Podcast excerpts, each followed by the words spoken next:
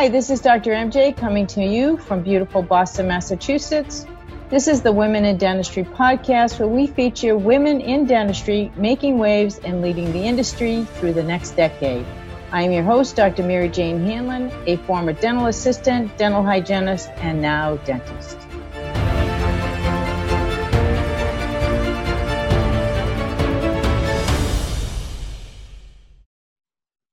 I'm very pleased to introduce you today to Ms. Rachel Nelson. Rachel is the president for Exan, a Henry Schein company. She has worked within the dental school industry to find ways to improve patient care through technology, products, and services. In 2012, Henry Schein acquired Exan. At that time, she helped grow Exan into the leader in dental school software with approximately 90% market share in the United States. She's been in the industry for the past 18 years. She has a bachelor's degree in business with a focus on entrepreneurial management. Rachel has served on the following boards Consortium for Oral Health and Research Initiative, the Harvard Initiative, Arizona School of Dentistry and Oral Health Advisory Board, Mission Possible Fundraising Board, Project Accessible Oral Health Communication Chair, and executive sponsor Henry Schein's Women Leadership Network. It is now my pleasure to bring you to my interview with Ms. Rachel Nelson. Rachel, it is so exciting to have you on the show today. I have been looking forward to this for a couple weeks now because I I know your story, but I am really excited to share your story with the audience because you're one of the first female CEOs of a company I've ever met. And I couldn't be prouder of your your rise to this position and um, I can't wait for you to tell. So without any further ado, please go ahead and, and tell the audience your story. Wonderful. Well, thank you, MJ. It's great to be here, and I've so appreciated your podcast and getting to listen to uh, to what everyone else has been saying as well, and it's actually been quite inspiring. So, my name is Rachel Nelson. I'm uh, president of Exan, and we are a subsidiary of Henry Schein. Um, so that's our parent company, and I've been president of the company for about two years, but I've been actually with the company for the last 18 years. I've been on an, a bit of an interesting journey, as, as you know, MJ, um, just around how we kind of got there. So I guess, unlike most of those that I think will be listening, I stumbled into dentistry. I did not choose dentistry. I um, had a marketing background. I was fresh out of school and needed to get a job. So my dad owned a software company. I thought, here's an easy in and I, I, applied for a job and kind of came in as a, a, sales administrator, executive assistant sort of thing, not to my father, but to somebody else in the business. And about a year in, I had this opportunity with one of our trainers got sick, which was quite unfortunate, but fortunate for me because I switched into a training role for this product called Axiom. And for those that don't know, Axiom is a clinical record that's being used across many of the dental schools, in fact, most of the dental schools in the US today and within Canada. Um, and so I kind of got to work with this team. And at this point in time, we were building out the software, and I got to go on site and, and work with dental schools. And I think historically, I've always been a very like purpose driven person that was passionate about healthcare and doing something that's significant and matters.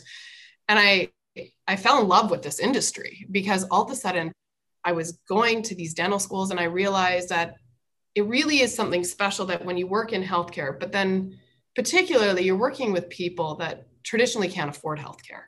And I think my eyes were just really blown open to, to the need and access to care and really to getting to work with students that have all of this passion and love for for healthcare. Um, so I just found it incredibly inspiring. I early on was really moved by the connection of oral care to overall care, which seems to be something that we're getting more attention to, but at that point in time, you know, 15 years ago was lost.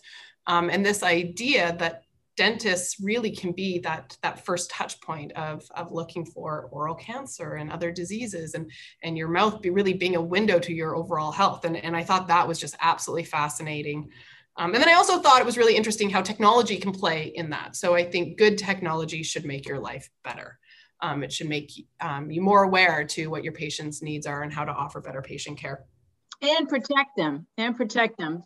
Yes yeah, definitely. absolutely and so I did that for about eight years. At the same time, as does most things in life, I met a lovely person.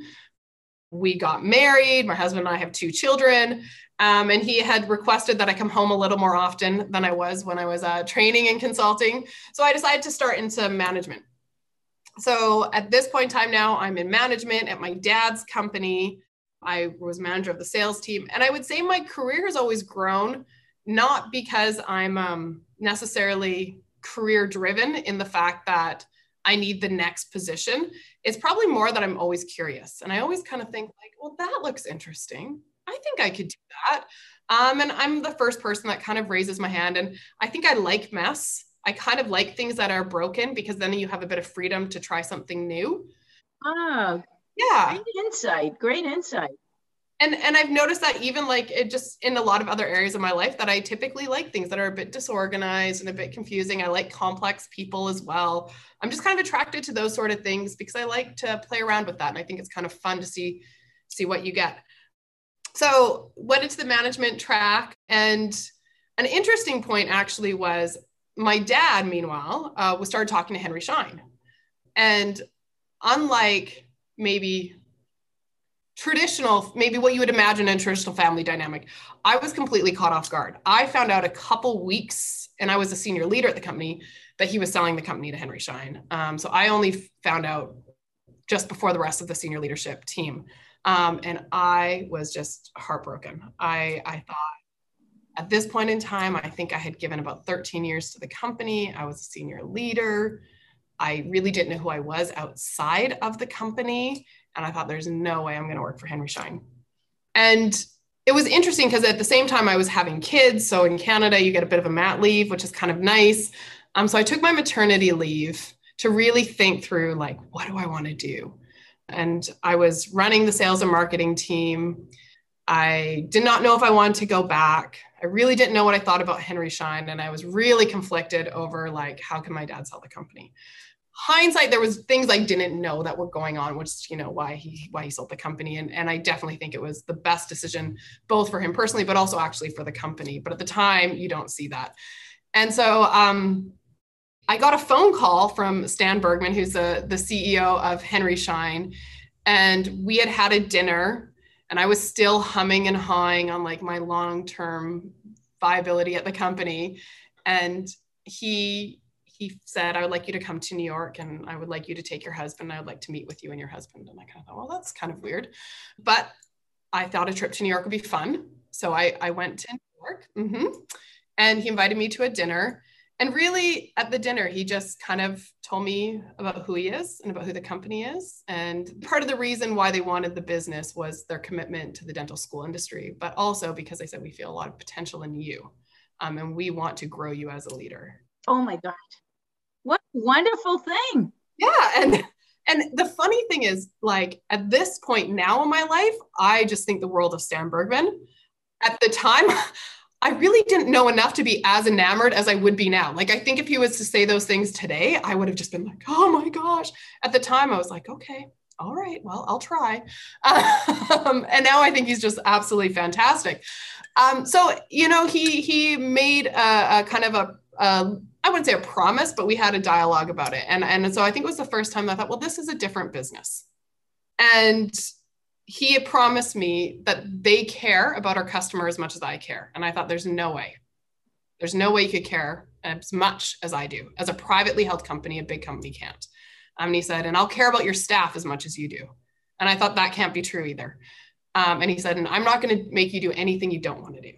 And I thought that can't be true. And it, it's been amazing. So we've now been an acquisition of Henry Schein for the last eight years, and it's hands down true he I my career has exponentially grown. Um, they have mentored me. They have put me through leadership training.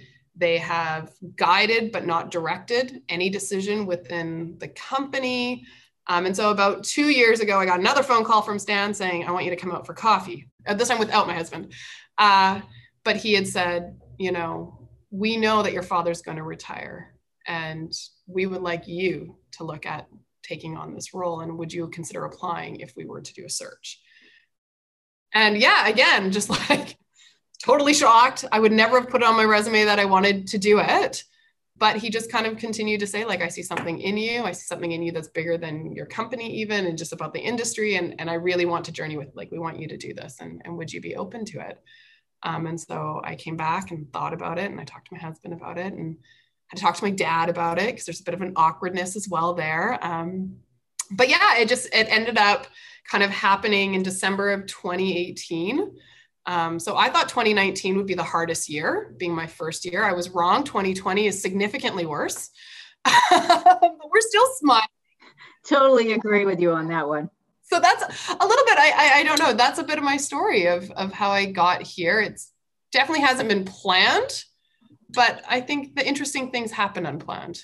You know, I couldn't agree with you more. And and and I want to go into a little bit about what it's like to transition from a family owned business to a large conglomerate. And I mean, you know, so Henry, I call it Sullivan Schein because that's what it was when I started. But Henry Schein has been around for a really long time. And, you know, there's set set cultures in place already and you know the way they do things is is set so what is it like to transition from one to the other and culture wise was it a good fit so culture wise, definitely. Um, and I think those initial values that Stan had talked to me about in the early days have turned out to be true. I think if that wasn't true, we would not, it would never have worked. I it was a change though. As a privately held company, you have really no accountability, right? Like you're accountable to your customers and to your team. But there is zero accountability of if you have a bad year, if you have a good year, it, it doesn't really matter because it's the owner's money to some degree. And I would say we were fortunate because under Ted DeVries, my father, he was always fairly physically conservative. So we've never, like as a company culture, we never overspent and then had to do layoffs or we like we were always a very very stable conservative business which i think financially um, helped us transitioning to Henry Schein because they're also actually quite a financially conservative business.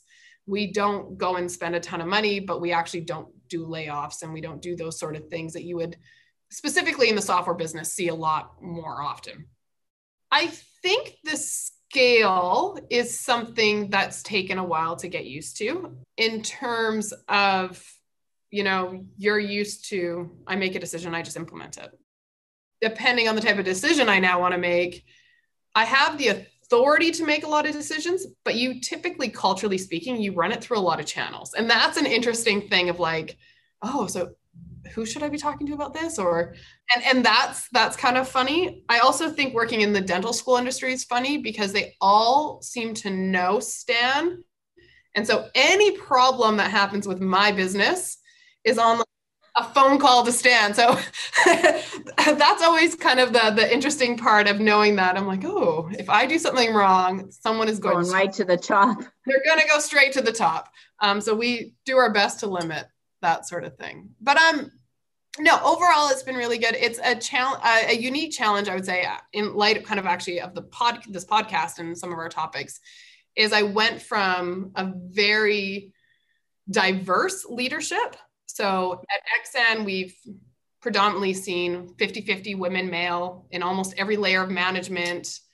Staffing in total, we're about 50 50. Certain divisions have more men than women or women than men, but it's predominantly 50 50. And we're located in Vancouver, British Columbia, so incredibly diverse cultural background of all of our staff. For the longest time, we had only one white male in my leadership of like 10.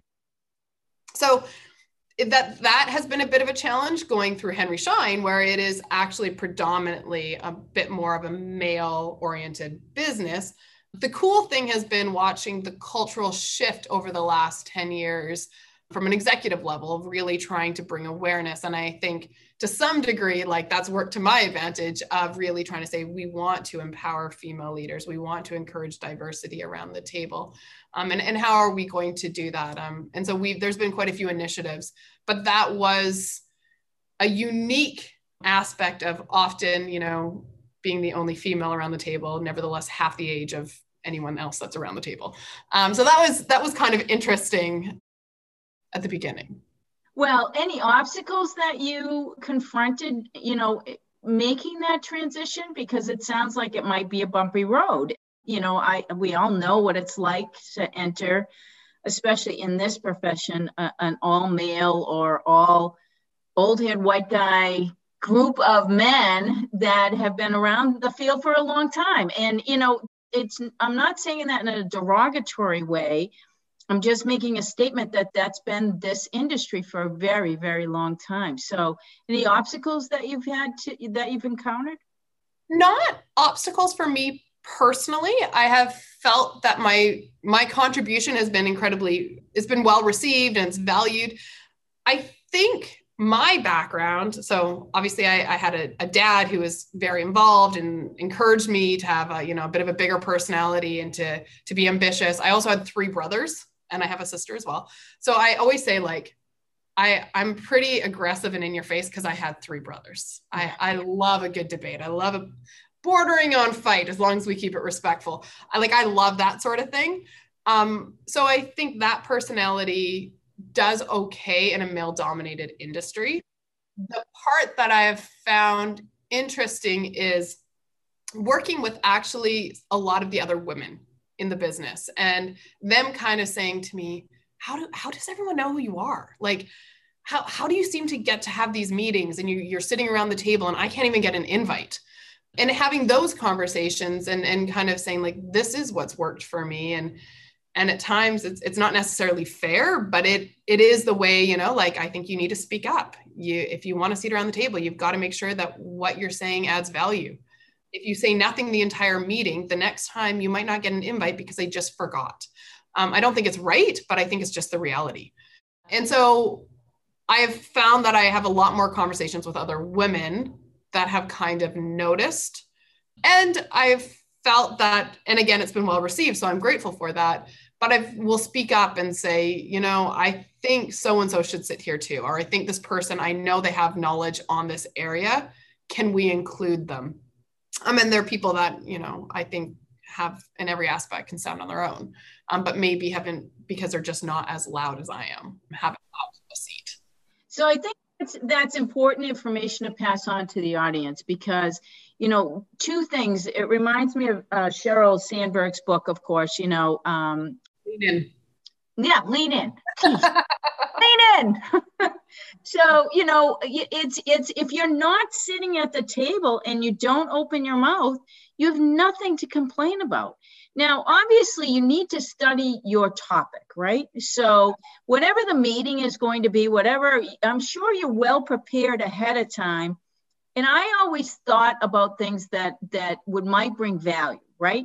How can you bring value to the conversation? How can you bring value to the project, whatever it is that you're working on? I mean, we both have worked outside of, of academia, outside of, of I have worked outside in, in, in outside in private practice, but in addition have worked in the industry.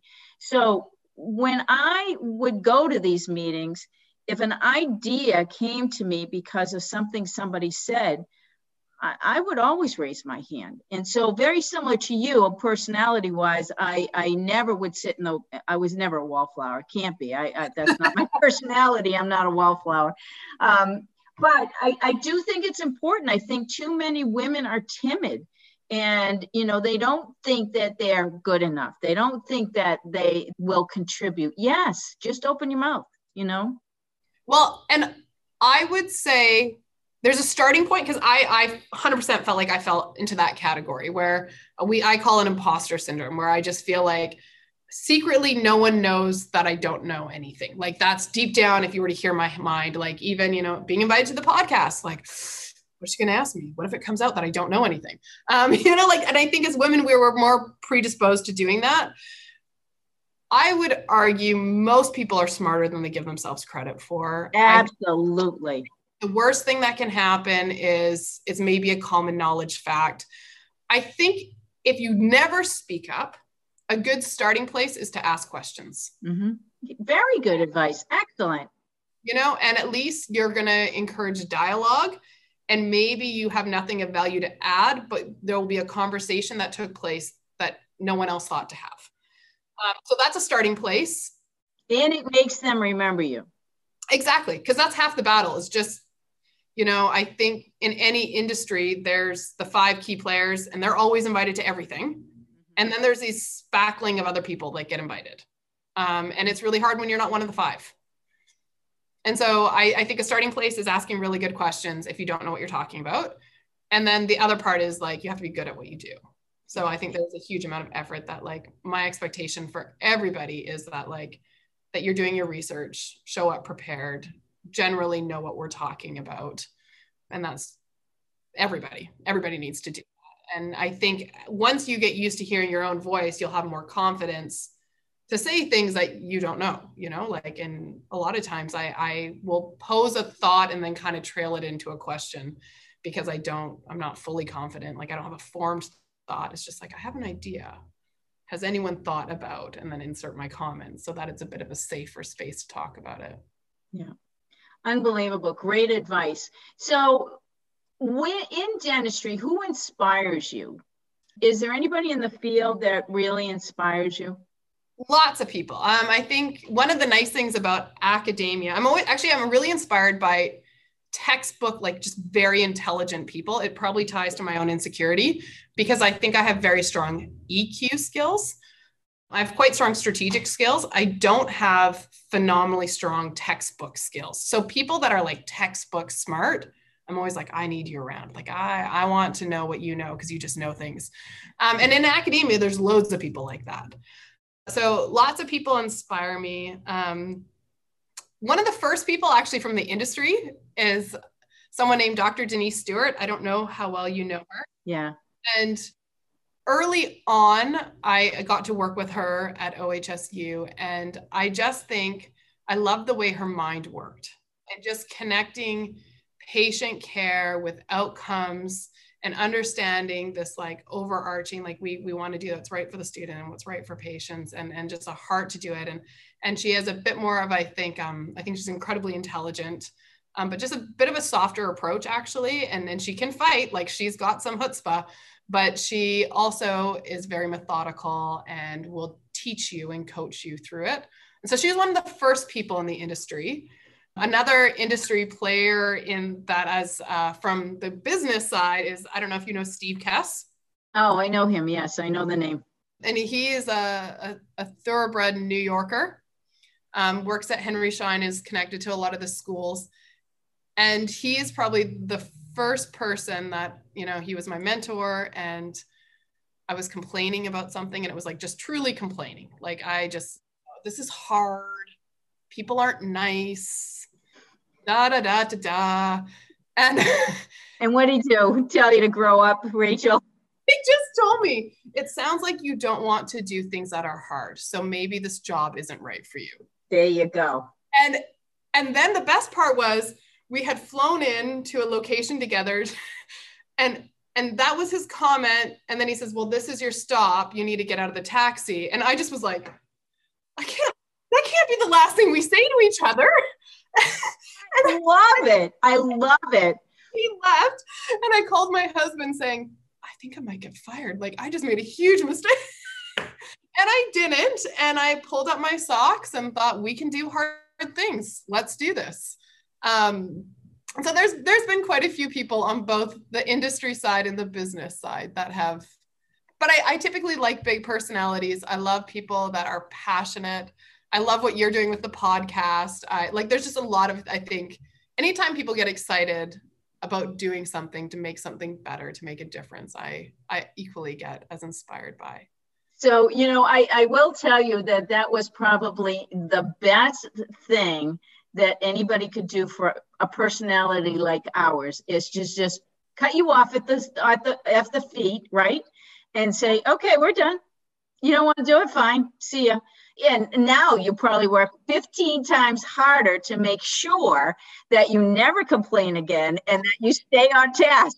oh my God, this guy knew exactly what he was doing. Oh, it was so funny. I think we met him. Um, weren't didn't we run into each other in Washington D.C.? Wasn't that him that was with you and you introduced me? Remember, we ran into each other having breakfast of, of all places. I think it was the Westin. That's so. Yes, now I know exactly who it is, and it fe- totally fits his personality. It's perfect.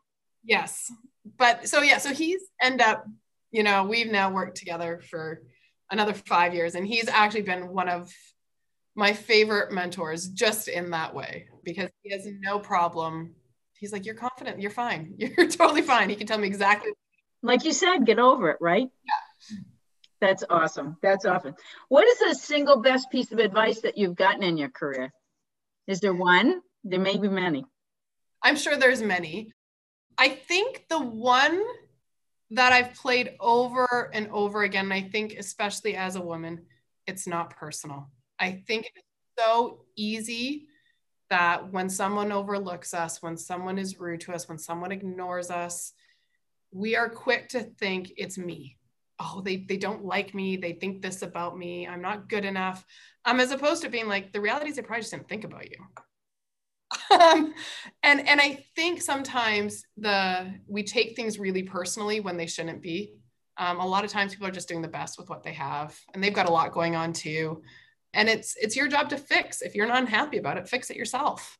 That's right. That's right. You know, so many people, yeah, we, we can be victims to ourselves or we can be our own heroes. And I think it's your responsibility to be your own hero. Uh, without a doubt. Now, you appear to me to be an extremely confident woman.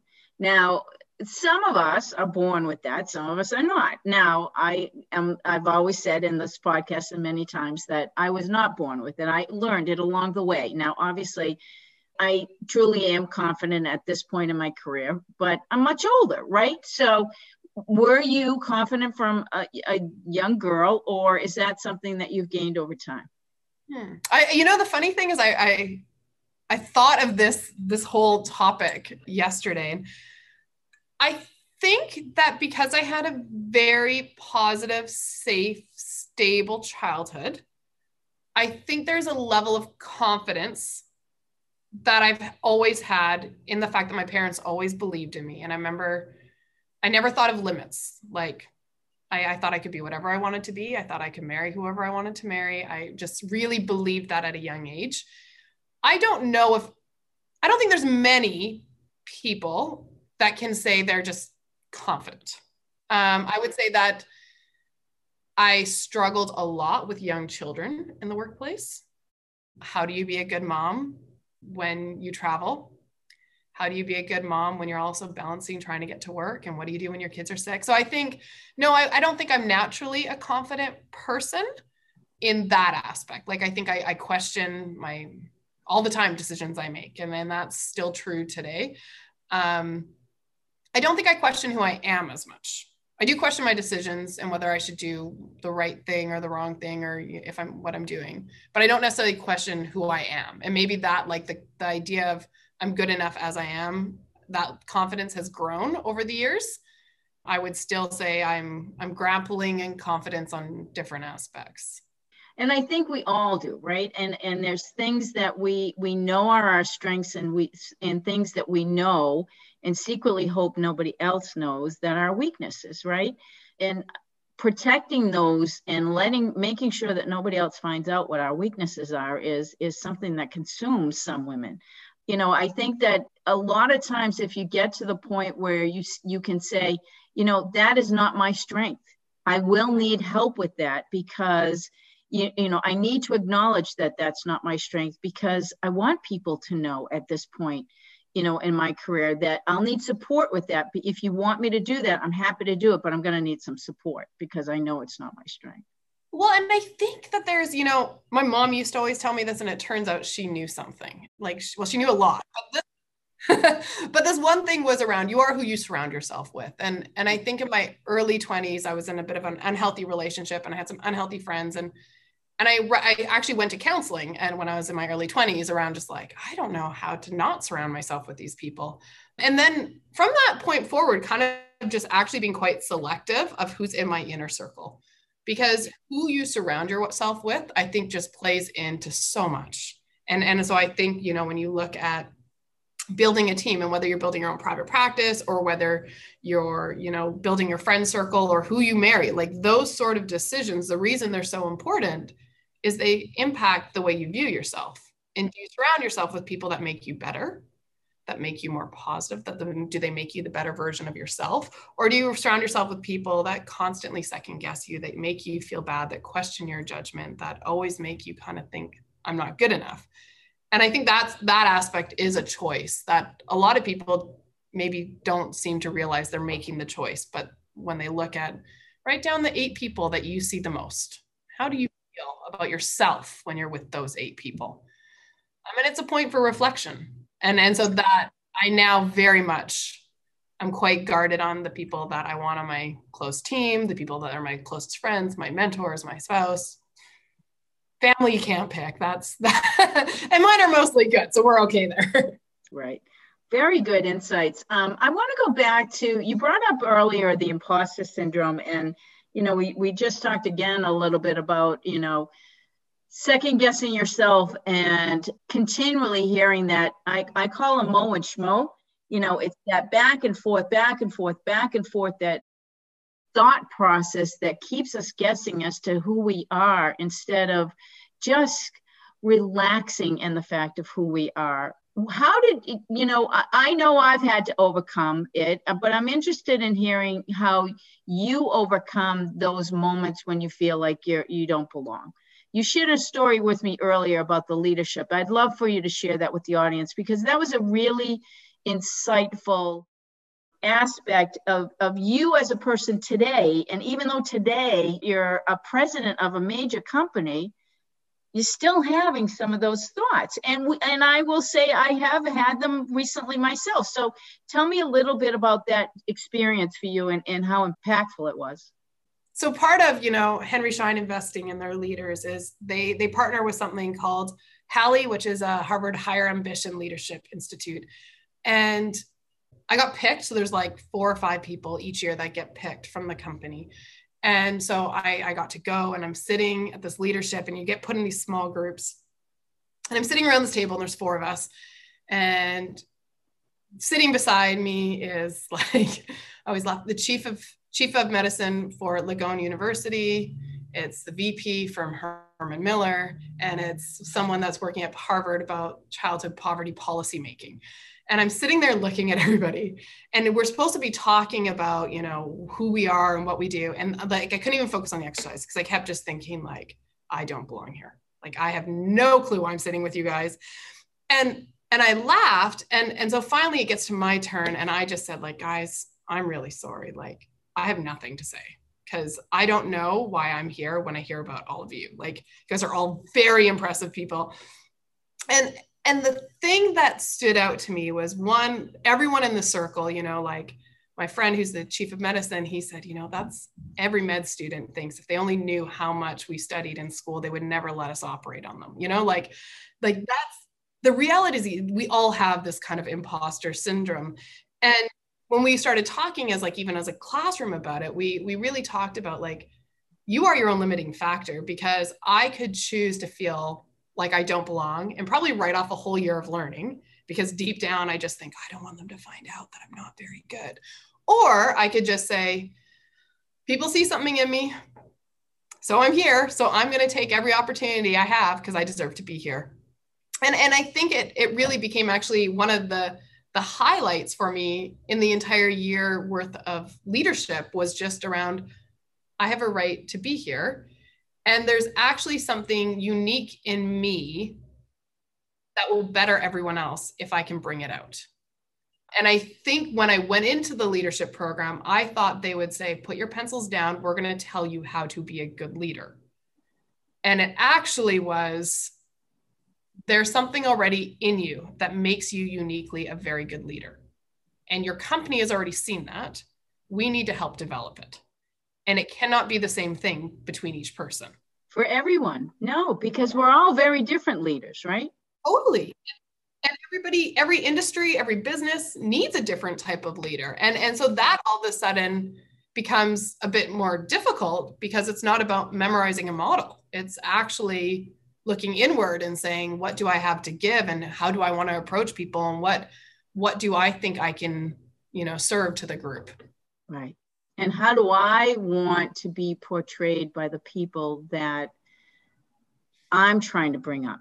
You know like like how do i want to be portrayed? And uh, you know interesting comment from someone recently that i spoke with you know culture starts at the top.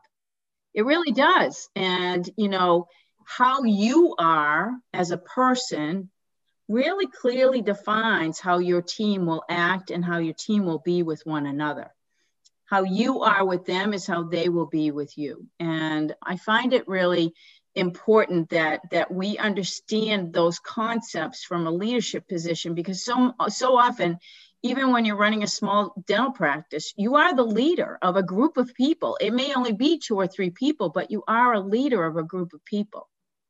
And well and i i remember in particular you know when i had my two sons i really thought can i be a leader and a mother and I thought that they would be distractions, like they were polar opposite things.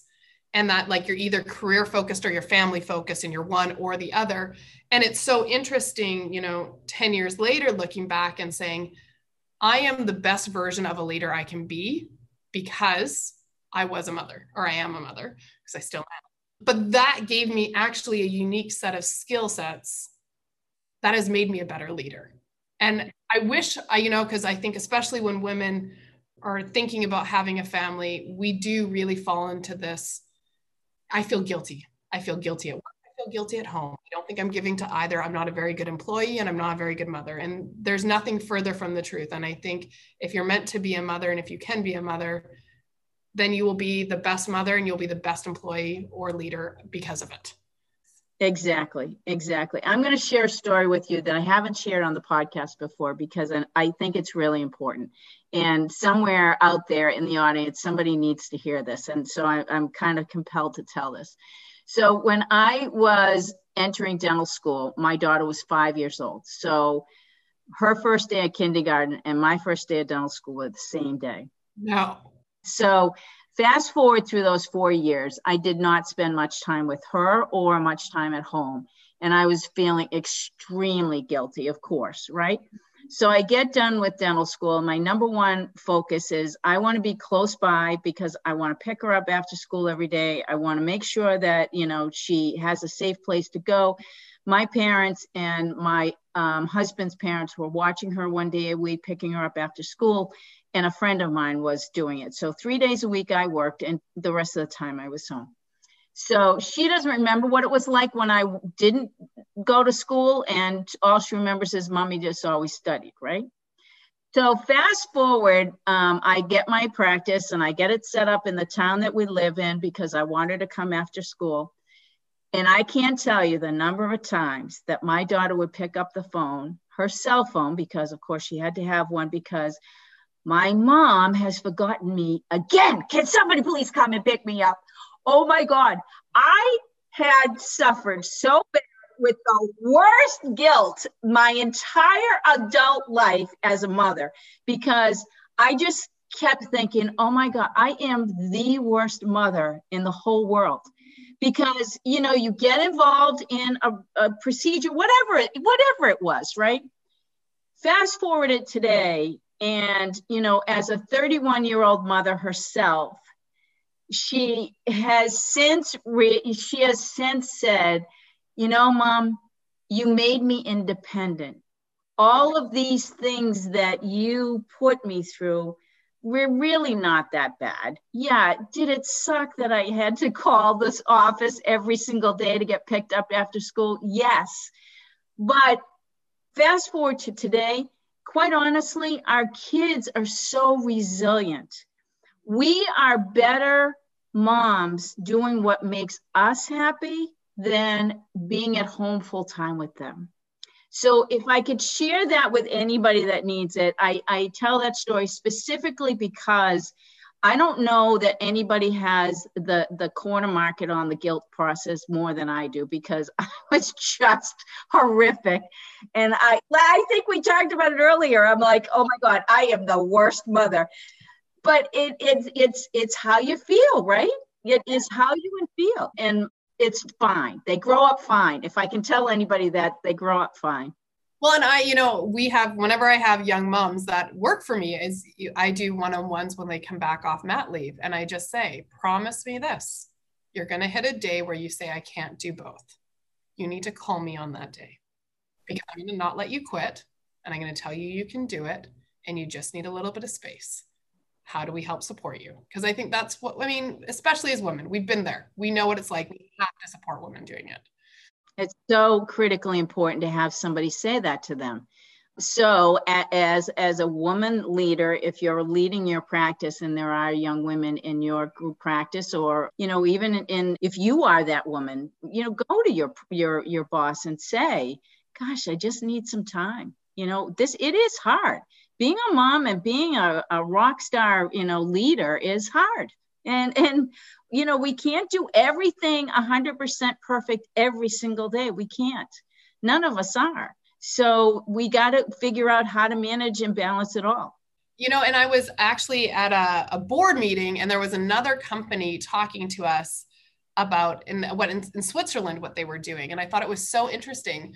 But they are increasing their clinical hours, but they had said that they found that they had to change the hours. So they all of their dental hygienists work on two shifts because they've now shortened the hours. That it's only a six hour day, two six hour shifts.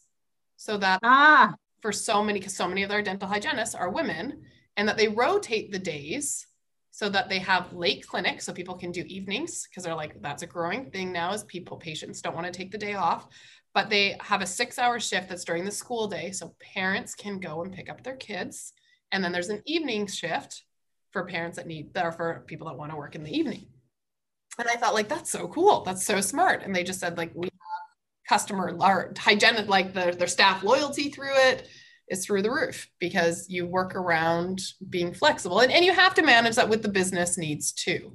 But i think you know my other quote that i always say is do for one what you wish you could do for many. And i think that is sometimes you know in a bigger business it's easy to think like well it's not sustainable and i'm like yeah but we can be kind to one and let's do sustainability later Exactly. What would be one thing that people would be surprised to know about you? Um, I don't know. I'm an open book, so I feel like there's nothing that should surprise anybody. But uh, probably the degree to which I'm a lifelong learner.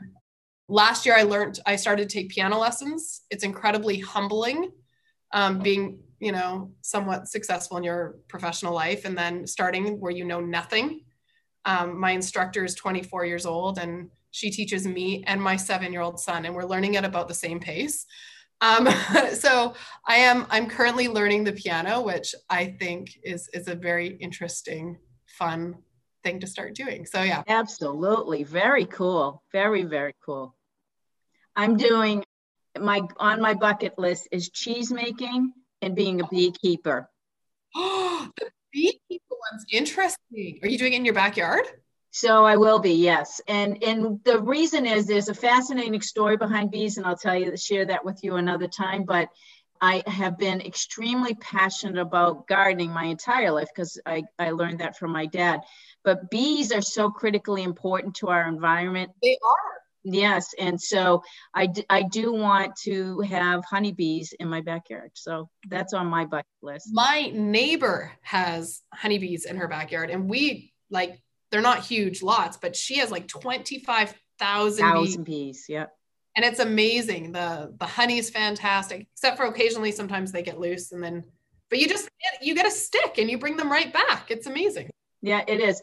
And one of the things that's really important about that honey is because it's local to you, it's back actually helps your immune system much better than buying honey off the shelf because it's so it's so full of the natural nutrients that are local to your area and your environment. So yeah, I love the story. I love the fact that they all know their place in the hive and they all have their job and they work collaboratively together with each other to support the queen. And that's the thing that I just love about bees because they just work together so well. You know, I think if you think about it as an organization, you know, all of us need to be working towards the success of the entire organization, right? Because we're all pieces of that cog in the wheel. And if we do that, wouldn't it be so much more advantageous to be supportive of each other and the the goal of the company to get the work done Yeah, Yeah, I love that story. Have you ever had an aha moment when you realized you were doing exactly what you were supposed to be doing in your life? So maybe it, it I don't know if it was an aha moment, but I think in the last few years, I've recognized I no longer look for distractions. Ah, interesting.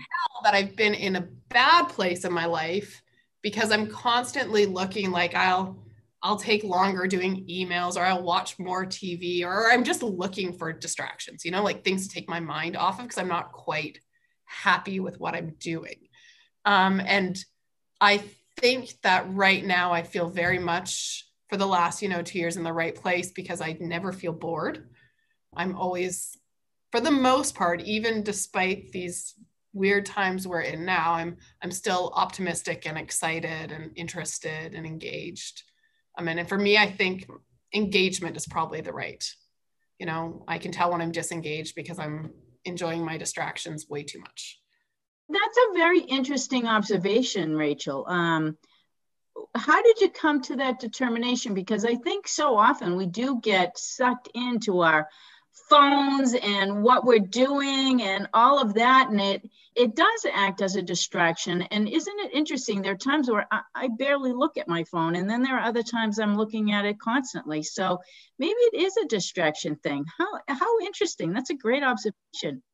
Yeah no i um, i'm not sure how it kind of came about but it, my phone has been my biggest indicator for me that i i realized you know beforehand i used to just be so bad at looking at it all the and it wasn't like even a work thing. It was just like an everything thing. I just I'm at home and I'd kind of be browsing Facebook and like just those sort of things. And then all of a sudden I notice, oh, I haven't really done that in a while. And, and I, a little bit also is I think when I get passionate about something, I'm willing to set up boundaries. I'm not, I'm not naturally a ridiculously disciplined person. There are people that are very disciplined. I am not. I am disciplined when I think things are important. Um, and so I can tell when my discipline goes up, it's because I'm I have a heightened focus. I'm probably more engaged. I'm more excited, um, and then I'll become disciplined with things like my phone, and I'll set you know like I think I probably still would look at my phone all the time if I had it, but I'm more prone to being like that meeting is important. I'm not going to take my phone with me. Mm-hmm. Mm-hmm. And and I'll be I'll be more in tune that way. Absolutely. Um, I don't know if you've seen that movie Social I have not, but I've heard about it. Oh my gosh. So yeah, it social social dilemma. Oh, I don't remember. I think that might yeah, that might be it. At the Hester, my my daughter, who who when I went to babysit with my grandson uh, a week ago, said to me, "Mom, he no longer is is watching anything on YouTube." And I went, "What?" And she said, I, I will show you what we have selected for him to be able to watch. Everything else is off, off limits. I'm like, okay, what's going on? She said, there's way too much going on on social media. She said, there's way too much behind the scenes that's happening and they're targeting kids, they're targeting adults and, and we have got to get it under control. So she said, I'm, I'm taking and putting my phone aside. I would highly suggest you do the same, mom. And I said, oh, I guess I better go watch this. And we did. And so now it's even more, you know, was I wasn't addicted to my phone before, but I think that it is important that people realize that they they should monitor that because that's a good gauge. And I think that actually, though, that actually speaking a bit to like what skills should people work on and learn is self awareness. I think because being able to be reflective of your own patterns and your behaviors um, even to say like where do i get distracted? What isn't good? And and even for me like i kind of believe that you have a choice. The world is selling you a story. And the internet's selling you a story. Social media is selling you a story. You choose what stories you believe. But the more attention you give them the harder is not to believe those things. And i think we're seeing you know a lot of things that aren't true. Easy to to fall into that Absolutely. How about a guilty pleasure or secret dream? Do you have any? Um, guilty pleasure, probably. Oh, I was gonna say wine, but I don't think I feel guilty about that. So I maybe not wine. you know what? I I think the guilty pleasure probably would be peanut butter because I am a like a spoon in the jar person, and then when I do that, I think this probably isn't good. Like this, this might be too far.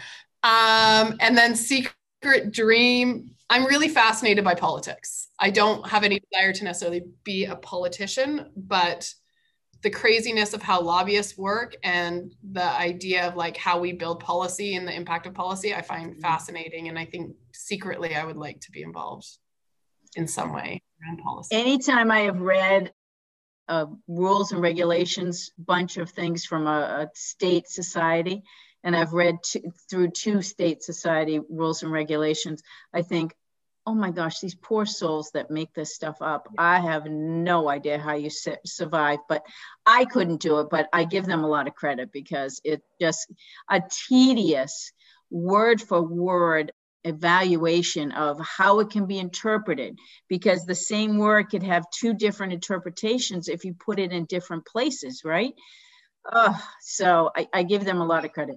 Of the policy versus execution of it. Like I, I find that stuff, again, I would never want to do it, but I find it very interesting. And so to be a fly on the wall or have some deep insight into it. That's awesome. Well, Rachel, it has been my pleasure to have you on the show today. Some awesome things that we've passed on to the audience, and you particularly were outstanding and so impressive. Thank you for taking the time to be with us. I, I couldn't thank you more. Well, it has been a lot of fun, so I thank you. Awesome. Thank you so much for listening to the Women in Dentistry podcast with Dr. MJ Hanlon. If you like our show and want to know more about us, check out our website, thewomenindentistry.com, or please leave us a review on iTunes. Join us for our next episode as we bring you another amazing woman leading the way for the next generation.